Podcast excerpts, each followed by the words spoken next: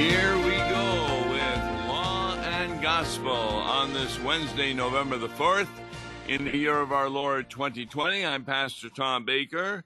And what are we going to be talking about on Wednesdays? We're talking about CFW Walther's lectures to seminarians.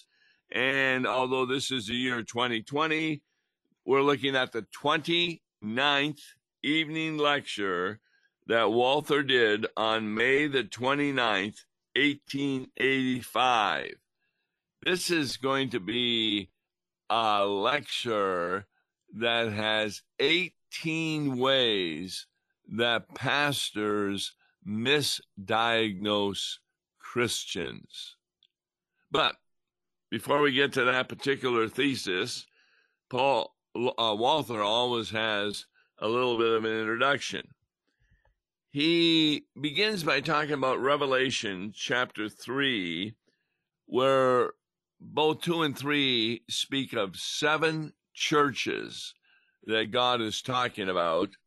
Only one of them really has their act together, the church in Philadelphia. Walther talks about the church in Laodicea. And here's what he says this is from God Himself. I know your works. You are neither cold nor hot. Would that you are either cold or hot. So, because you are lukewarm and neither hot nor cold, I will spit you out of my mouth. Wow. What Walther says is in this perfect judgment of God, it is worse to be a lukewarm pastor than a cold pastor. It's worse to be sluggish and indifferent who serves in his office because it is the profession in which he is making his living than to be obviously ungodly. Now, I didn't understand that when I first read it until Walther explained it. But when a pastor is ungodly, many in the congregation are going to recognize that and they're going to attempt to correct him. But if he is sluggish, the problem is he's sluggish about evangelism, about going out with the message of the gospel, and it won't take long before the entire congregation is lulled into spiritual sleep because this pastor is neither hot nor cold. Now, there's no doubt that when a pastor leads a clearly ungodly life or teaches ungodly doctrine, many of the people in the congregation will not follow him. Rather, they turn away from him with disgust. Just not that long ago, there were two pastors that were removed from the congregation by the laity because of their fooling around with other women who were not their wives. That is what Walther is talking about. That the congregation recognized that when they found out about that, they removed them as pastors. So faithful pastors must not only avoid being lukewarm or cold, they must be warm. Remember, Walther is talking to seminary students who are going to be pastors. And he uses well, from Paul, 2 Corinthians 5:13. For if we are beside ourselves, it is for God. If we are in our right mind, it is for you.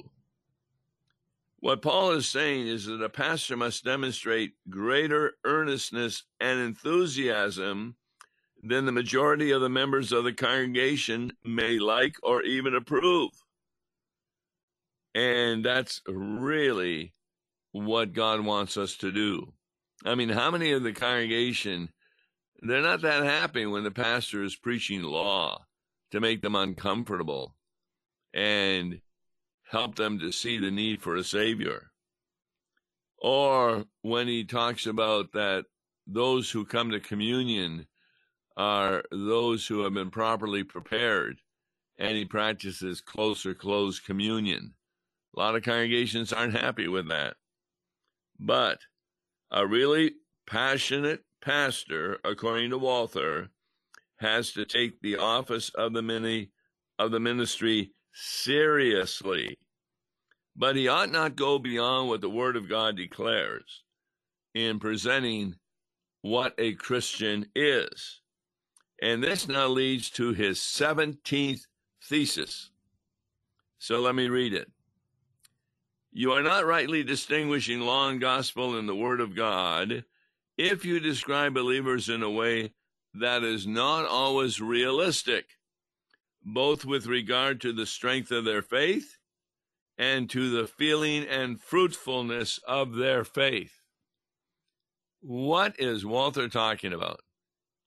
He then follows this with 18 ways in which pastors give a wrong impression of a Christian. He, he talks about it, and remember, he's speaking to seminarians who are going to become pastors. He says young pastors fre- frequently make this mistake. They want to make an impression on their people, want to awaken them from natural security, and so they think they must keep on placing demands on those who are Christians in order to prevent any hypocrites from regarding themselves as Christians. In many respects, Christians are quite different from the descriptors, descriptions truly given in good faith in sermons. And pastors, yes, we want to awaken people, but that cannot be our ultimate aim. The ultimate aim must be to lead their listeners to the assurance that they have forgiveness of sins with God, the hope of the future blessed life, and confidence to meet death cheerfully. So, it must be something that pastors need to be careful of. They should never say, and here's the first item anyone who does this or that is not a Christian. What C.F.W. Walther is showing from the Bible, it is not uncommon for Christians to act in very unchristian ways. I've visited both state prisons and federal prison, and the people there, many of them are Christian, but they have done terrible crimes, uh, murder, etc. And so if I say to them, well, obviously you're in prison, you cannot be a Christian. Wow. What I'm saying is that that is a description that is not true. Even Christians commit terrible sins. And therefore, it's important to tell the Christian what they should desire to be doing, but frequently recognize that they do not accomplish it. So, this is unbiblical, Walther says. This is number two. If a preacher claims that Christians do not have a true godly will, if they do not do good to everything, that is unbiblical. Because we have Christians in church confessing in the liturgy they're poor, miserable sinners deserving nothing but temporal and eternal punishment. So if a pastor gives the impression, boy, if you're doing that kind of sinning, you cannot be a Christian. That is unbiblical. The third way in which pastors do this is the, in a, a situation Christians feel like slaves. But the difference is that they do not obey their master gladly, as Christian slaves are supposed to obey the Lord. They obey sin with the greatest reluctance.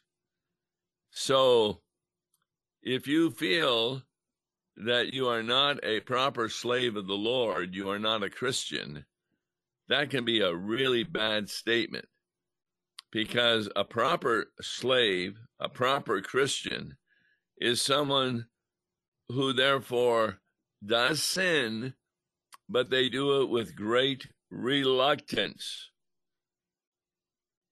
A fourth way that pastors often say in sermons you are not a Christian if you are unsure of your salvation. Now, that's a terrible thing to say because many Christians are often unsure of whether or not they're going to be saved because the devil gives them the impression you're a sinner. How do you think that you're going to be saved? In fact, brand new Christians think that, well, I've now become a Christian, maybe joined the Lutheran Church, and therefore I'm pure, I've forsaken the world. They have heaven in their heart, but they're not aware of the starving beasts that lie in wait for them.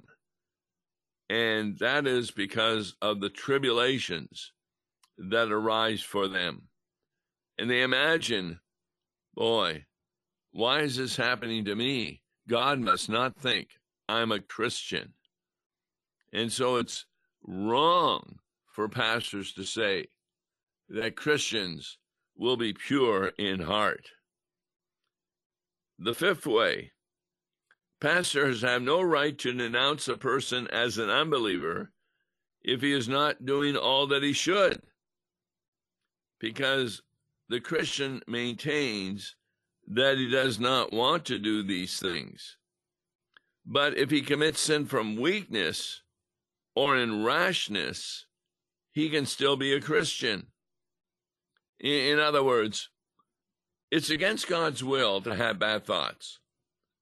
And when somebody says something against you, you may want to think about saying something against them. That's a sin. But that doesn't mean that you're not a Christian because this fifth way is the fact that you are weak. In fact, he quotes Isaiah 64, verse 6 We have all become like one who is unclean, and all our righteous deeds are like a polluted garment. We all fade like a leaf, and our iniquities, like the wind, take us away. So, this is important to remember that this describes the life of a Christian. The sixth way in which pastors misstate what a Christian is some people claim that Christians are perfect.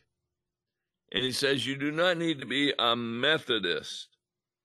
Uh, the Methodists began with a group of church leaders and lay people in England who adopted a method to reach a state of holiness.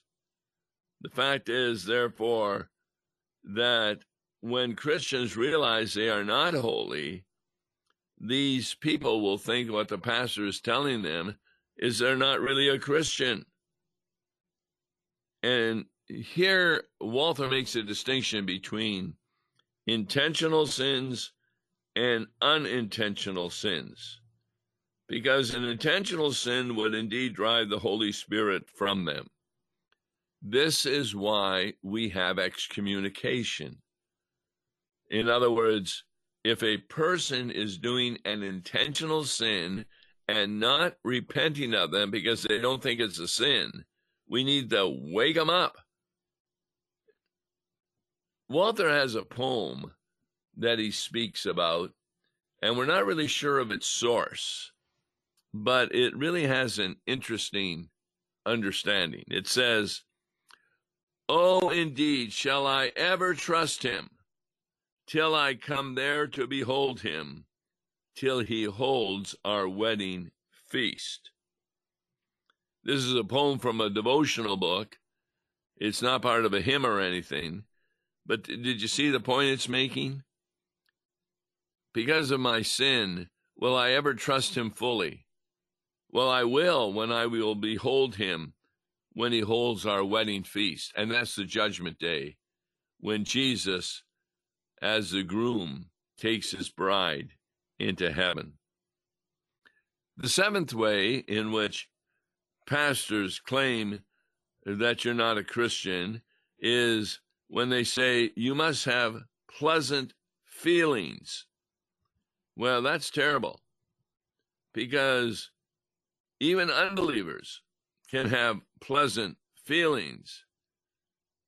And therefore, it simply is not true. Many unbelievers live without any worries of conscience. And therefore, to say that if you Christians have worries of conscience, then you're not truly a Christian. No. The eighth way is Christians are free from all anxiety, free from doubt. That is not true either. Talk to any pastor in the Lutheran Church, and he will tell you the many times that he visited people who were really afraid of not going to heaven because they were such wretched people. So, Christians may not be free from all anxiety, free from doubt. The ninth way, students sometimes talk about the blessed state of a Christian. And they say it should be based on your pleasant feelings that you know that you're accepted by God. Well, that would be wonderful if we were able to have those pleasant feelings. But at times, it occurs that to depict the happy moments that Christians do occasionally enjoy when giving a foretaste of their future happiness, you must also tell your listeners that a lot of these times you may be really happy, like at a Christmas worship service. But they're passing moments in the lives of Christians. Walther describes them as sunbeams that that find their way into the hearts once in a while. The tenth way that pastors mess up who Christians are is when they say a person may have an irri- irritable temper, and therefore, when they become a Christian, they lose their temper. Well, that is untrue. When a person becomes a Christian, he does not turn from a bear into a lamb. No, some Christians often have great trouble keeping their temper. And therefore, judgmental Christians tend to think that, boy, somebody with such a temper cannot possibly be a fellow Christian. And yet, who knows that that person who has the temper recognizes what they have done and asks for forgiveness. An 11th way that pastors describe Christians that is wrong. They describe Christians as being as patient as Job and cheerfully would say what Job said The Lord gave, the Lord has taken away, blessed be the name of the Lord. Well, that's unbiblical in the sense that, yes, Job indeed say, said those words, but not all Christians are capable or easy to say them. Many Christians grow impatient when trouble strikes. Their impatience may even become violent, even over unimportant matters. But later, when they get a grip on themselves, they are ashamed of themselves. So, because somebody has a temper, does not mean that they are not a Christian. The 12th way pastors say that Christians never commit a coarse sin. Well, all you need to do is go to prisons, and you will find people who not only have committed coarse sins, but who also confess that they are Christians. Therefore, Christians commit coarse sins, but then they surrender unconditionally to the Word of God, even though they may not do so immediately. And so the pastor gives time so that they come to a term of repentance. Number 13 is one that I've heard. There are Christians or there are pastors who say that Christians are people who never fear death.